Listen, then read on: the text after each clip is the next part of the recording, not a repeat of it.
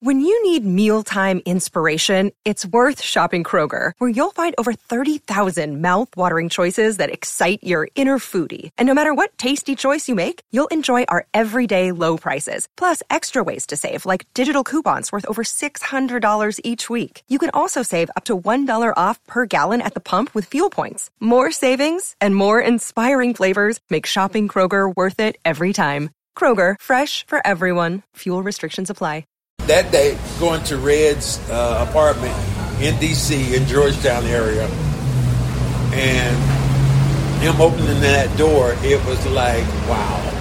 And then you know him bringing me in his office, and he and I never really talked that much, and bringing me and showing memorabilia and stuff that you know he had had got over the years, and then he put his arm around me and said, "Max, I just want to let you know." And I always remember he said, when you're young, you don't do things that are smart. Mm. I just want to tell you that I forgive you. And I will never remember my mind was like, what the fuck?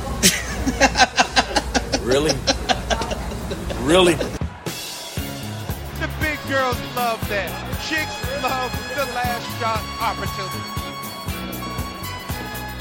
Somebody give me a napkin so I can wipe my mouth. Ah. That night, though, little did you know, that was technically the beginning of your broadcasting career, it right? Was. It, it, it, Talk about that conversation well, you had, Jan Volk. Jan Volk was actually, I think I came back, it was after that, and uh, they had a Cedric Maxwell, that's when the last day of the garden, and they were closing the garden. And that year, the last closing the garden, so they were bringing back players, and you had a, a, a ticket uh, that you know would have your name on it, what you did, and, and, on and on and on. And so they, they bring me out at you know in center court, and they talk about you know welcome back again, and they, you know.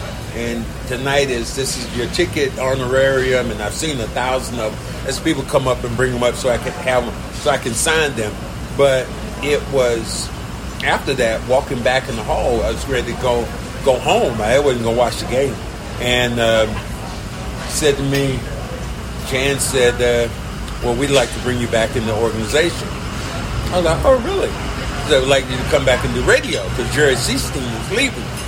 I was like, okay. He said, um, but what you have to do, you have to go back and you you have to go apologize to Red. And I was like, apologize to Red for what? I, I was the one that got traded. I mean, I didn't even understand that. It was like it didn't even bridge it. And then Jan said something. Jan Volk was general manager at the time. Said something was always register. He said the father never, ever apologizes to the son. And you know, you could go with that with your dad.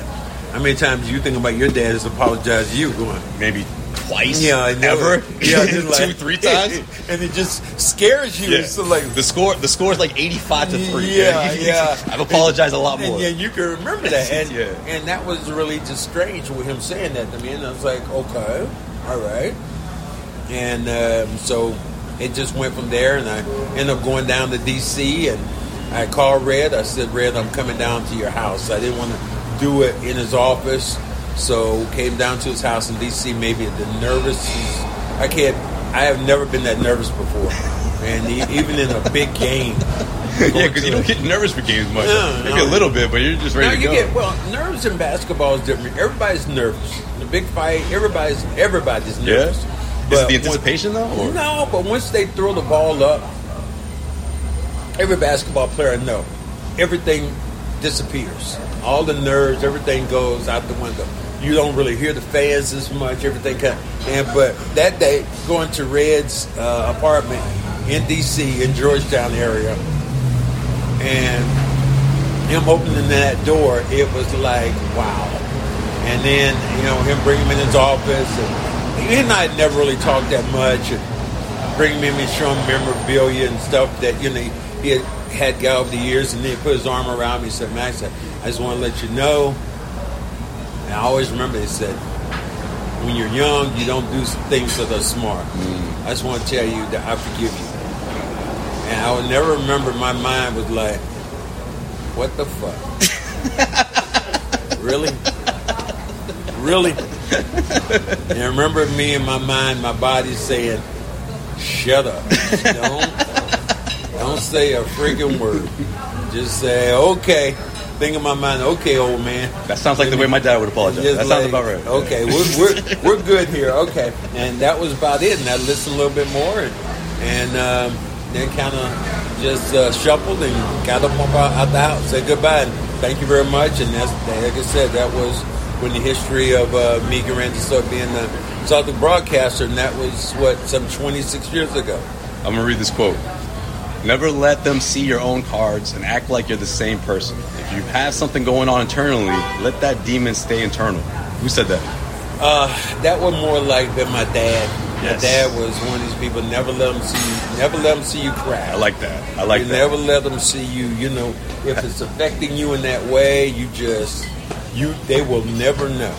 They will never know because your expression never changed. That's how he was. Is that a gift and a curse? Yeah, uh, I think it's it's a gift if you're able to perform like that. If you're able to do that, because now your opponent isn't sure of what they need to do to get to you. I mean, it would be a great thing to do if you had them boxing. Even the guy hits you that hard, if you were able to just kind of shake it off. Like a poker The face. guy's like, whoa, okay. Well, I mean, you, you remember, I think it was Muhammad Ali was talking about George Foreman. And George Foreman was swinging on him and hitting him. And, and Ali was like, that's all you got, George? And George's like, yeah, that's pretty much it. That's, that's all I got. So I think, and but that just frustrates people when they don't know if they've gotten to you. So yeah, that was uh, that was Manny Maxwell's uh, gift to me. Sometimes I feel like the only way it can be a curse is like what we talked about earlier, right? People thinking like, "Oh, you're so happy-go-lucky. You're injured though. How could you be, so, you know, so happy?" Like what you wrote in your book. You know, you don't let those things bother you because you know when you're ready, you're gonna put forth the type of effort that you, you know, that that the team needs from you. But in the meantime, you're injured. I feel like people overlook that because of your personality, because you're so happy-go-lucky. Not going to be so well, gloom here's here's the big thing about sad and gloomy. Are you trying to tell me, and even when the Celtics lost, you're telling me that I am the link between you winning and losing? And I have four Hall of Famers, five All Stars who are playing before me or are supposed to be better than me, but I'm the person that all of a sudden is the, the difference maker, and you winning and losing. That to me, that that's a testament of you know how how much you meant to the team, mm-hmm. and the fact that if, if those guys are going to blame you, like really, you got Kevin McHale, you got Robert Parish, you got Larry Bird, got Nate Archibald, four guys, and Dennis Johnson. Dennis came after that, but Dennis Johnson instead of Nate Archibald, but four guys who turned out to be one of the top 75 players of all time. And they was on the team, but they didn't win because you didn't play. That's a testament to you as a, as a player. What was it like watching the 1986 Celtics win, win a championship? Did that bother you? No, didn't at all. Because you know, my I was void of that. I didn't I didn't have anything to do with that. I wasn't getting a dollar out of that. Didn't get a penny out of it. And it, it did not. Uh, I was happy for my my friends that they won, but it did not register like, oh my God, you know, I'm I'm, I'm feeling so bad because I'm not on that team. Yeah. It's like I had a job to do, and I'm, I'm someplace else. And and as I said before, I wished them luck, and that was it. It seems like you probably closed that chapter in your life, but then you didn't know down the road you'd be going right back to Boston. Yeah, essentially, I, that's what I did. I closed the books and pretty much I told myself that I would never come back to Boston again. And that's what I really meant until they asked me to come back to Larry's State. Talk about the day you found out that they were going to retire your number. What was that like? Um, remember the owners coming over to me and, and, and, and the three of them, and uh, said, "Max, we want to ask you something." And I'm like, "Oh boy, what did I do now?" and uh, they said, "Well, we want we would like to retire your jersey," and I was like, "Whoa!" I, just really just kind of blown away by by that. That never crossed your mind before? That they might ask you? No, it really didn't. I mean, I know people people said, you know, your jersey needs to be one that needs to be retired. Now, how are they going to retire somebody's jersey and yours isn't? The next person. So yeah, that was uh, that was really cool. It was a, it was a cool moment. And I, as I told people, I said when I was at the event itself, that day was surreal. We having to play Kevin Garnett's team, uh, Minnesota, and as Kevin Garnett says, we yeah, told me that we beat the brakes off the Celtics that night, and they did. They had them down by about 35 or whatever it was, and they retired my jersey at halftime. And Kevin Garnett was the first person I always remember, first person that came over and gave me love after I got through speaking. Yeah, because KG's a historian, man. And, he respects and, and it. that was just Yeah. like that was so cool of him, man. I, I've always said that was the coolest moment, one of the coolest moments I've ever had from a guy who was what I've always felt was one one of the all time greats to actually come and give me show me so so much love. Really nice. This episode of the Cedric Maxwell podcast is brought to you by BetOnline.ag. BetOnline has you covered all season. More props, odds, and lines than ever before as football season continues the march to the playoffs. BetOnline remains your number one spot for all your sports action this season. Head to our new updated desktop or mobile website to sign up today and receive your 50% welcome bonus on your first deposit. Just use our promo code CLNS50 to receive your bonus. From basketball, football, NHL, boxing, and UFC, right down to your favorite Vegas casino games. Don't wait to take advantage of all the amazing offers available for the 2021 season. BetOnline is your fastest and easiest way to bet on all your favorite sports. BetOnline, where the game starts. What was it like covering him for the six years he was in Boston? That must have been fun. It was fun, and I did not know how good it was going to be. I think Sean Grande, he he knew more than I did about it. And, and when we were talking about trading Al Jefferson, I was like, what? You're going to trade Al Jefferson? I mean, Al You're one of those people? Tom, Tommy You were like, something's messed up. They Tommy did too much. Heinsohn was sitting there saying that, like, yo, if they trade Al, I better make sure I do my Tommy voice. Because they'll be saying it was me. If they trade Al, I'll quit. I'll quit.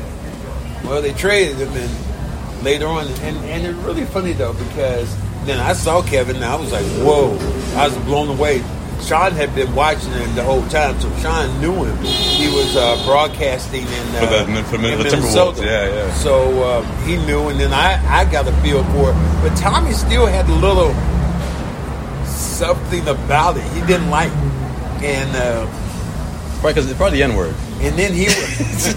no, I don't think it was that bad. I think it the N word. I don't think it was that bad. I Like, think, how does he get to say it so much? I, Damn it. I, I think that he just felt he was still just, just did not.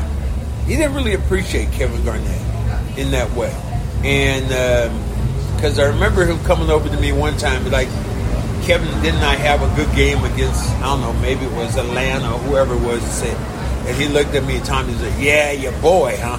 Yeah, he's your boy." Wow. And uh, After yeah. after a bad outing? Yeah, but then my boy showed up, and, and you never heard Tommy say another word about Kevin Garnett after that. It was like, you know, he's he's a Celtic guy, Celtic guy now. Who were some of the favorite players you like, who, who you cover, not who you played with? Who was someone like throughout your broadcasting career? This is over what twenty years now, right? Who are some of the players that stand Uh, out? Celtics would be or be Paul, uh, Antoine. I just had a bunch of fun with those guys because they were young, and I was younger at the time, so I've hung out with them a few times. Um, uh, just great time. Obviously, Kevin and uh, Ray. I, I really, I think I really of, of the people that I kind of got to appreciate Ray more than anybody because I always felt like you know there was a big. Everybody said it was the big three with with McHale, Parish, and Bird. When you know I knew it was a big four. And and then you looked at Ray Allen and, and Ray and Paul and Kevin. That they said the, the big three, and then next thing you know, it seemed like it was just Kevin and Paul. And I mean, yeah, Kevin, Kevin and Paul, yeah. and Paul at that time. And, and Then even so Rondo got in Yeah, there. so I even always felt like Ray was. I had more kindred to him because of his position with his team, and knowing that they could not have won without him. And knowing how valuable he was on both ends of the floor, offensively and defense, I've just made a great connection with a lot of people. Mm-hmm. And as you said about like radio and you know radio, and then seeing me on TV, it's like people have a great appreciation, and sometimes, you know, you think that people haven't heard you on the radio or TV, and I'm walking down the street and I might be talking to somebody, and somebody will stop and going, "Oh my God, I heard that voice before." Yeah, yeah, that yeah. That's gotta be Oh my feeling. God, that's oh, you're you're Cedric Maxwell. So. So that that to me that's been special, and you know I'm just I, I'll live with that. That's what I mean, man. I feel like you're a celebrity in a sense because Yeah. of the basketball, because of broadcasting. You know, you connected through generations now. You know, we're talking about It- 20, 30, 40 years. It, it is. It has happened, and I just can't believe it's been that much time has gone by. But that's just how how it's been. I've been blessed. Absolutely. Yeah. Finals MVP, 1981. I can't believe it's been 40 years. man. Yeah. Fine. Does it feel like it's been 40 years?